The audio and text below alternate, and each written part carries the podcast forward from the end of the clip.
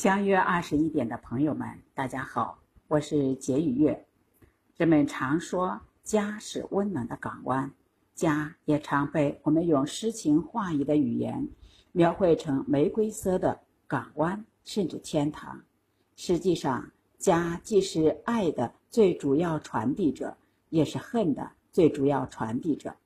爱和恨怎样在家中传递呢？它会不会让我们受伤呢？这一期开始阅读武志红老师的《为何家会伤人》，欢迎大家关注。相约二十一点。部分推理：你的事实不是我的事实。王可结婚刚一年就吵着要离婚，理由是丈夫刘亮不忠。两个月前，王可的闺蜜说，她看到刘亮在大街上。和一个年轻女子搂搂抱抱，看起来非常亲密。此后，王可的几个女性朋友说，他们都看到刘亮有这种事情。王可坐不住了，她开始查刘亮的电话、短信、QQ 聊天记录。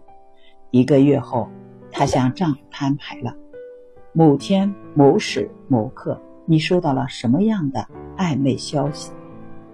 某天某时某刻，你和一个女人在大街上勾肩搭背，你在查我？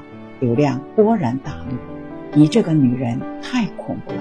如果你认为别人说什么就是什么，我们就离婚得了，离就离！你这个没良心的！”王可哭了。但小两口实际上谁都不想离婚，他们最后决定来找心理医生。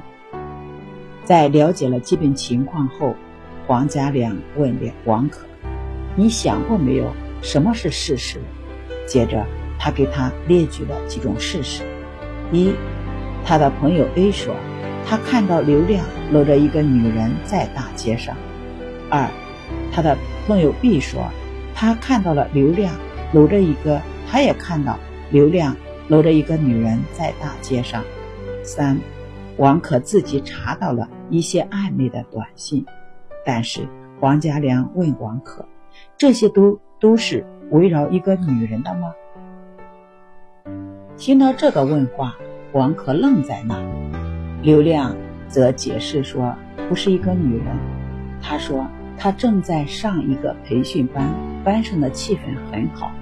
到了最后，性别似乎消失了，同性也罢，异性也罢。”经常以拥抱的方式相互鼓励，一起走在大街上，很亲密。他说：“他们见到的不是事实，他们只是看到我和一个女人很亲密。但是每次的女人都不一样，这才是事实。别人看到什么，那是别人的事情。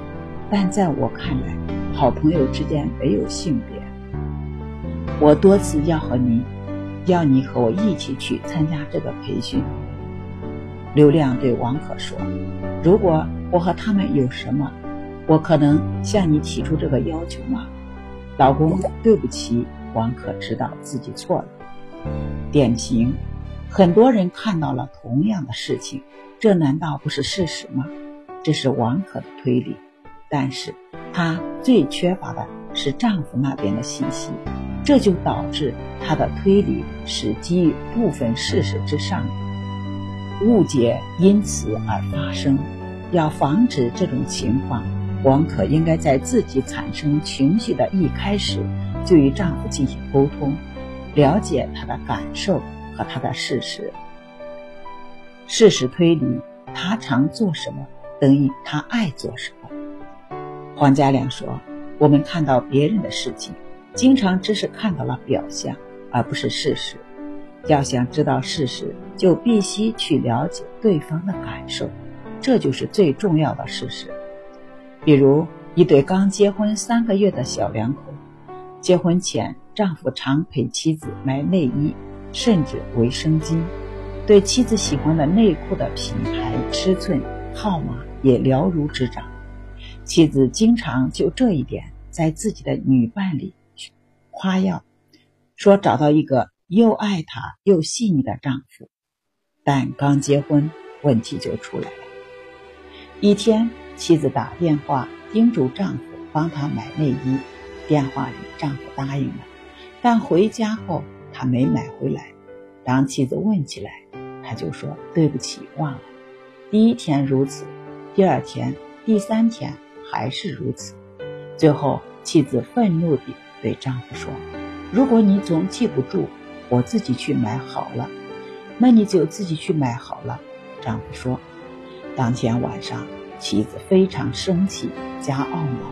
她说：“不想买就早说，害得我浪费时间和精力。为什么非要我帮你呢？我以前的内衣都是你买的呀。但你想过没有，我一个大老爷们真的喜欢买吗？你记得我哪次是很高兴地主动去买呢？的确没有。”都是我让你去买的，妻子觉得非常震惊。她问道：“既然不想买，为什么不告诉我？我怕你不高兴，怕你生气。”黄家良说：“这个案例非常经典的诠释了什么是事实。男朋友帮女孩买了几年的内衣，女孩就自动归纳成她喜欢这样做，但真正的事实只是男孩是。”怕她不高兴。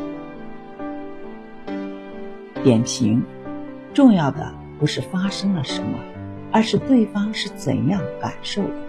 黄家良说：“我们要永远记住，感受的沟通在亲密关系中是最重要的。”徐浩渊博士则说：“时代改变了，我们的爱的方式却没有改变。以前物质很容易匮乏。”所以，爱的主要内容是保证对方的物质需求，但现在物质需求已经不再那么重要，心理需求的重要性则日益突出。鉴于此，我们应该进化我们爱的方式，重视配偶或其他亲人的心理需求。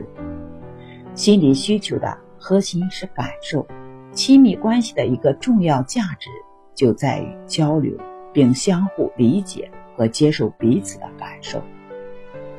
今天的分享到此结束，感恩大家的聆听。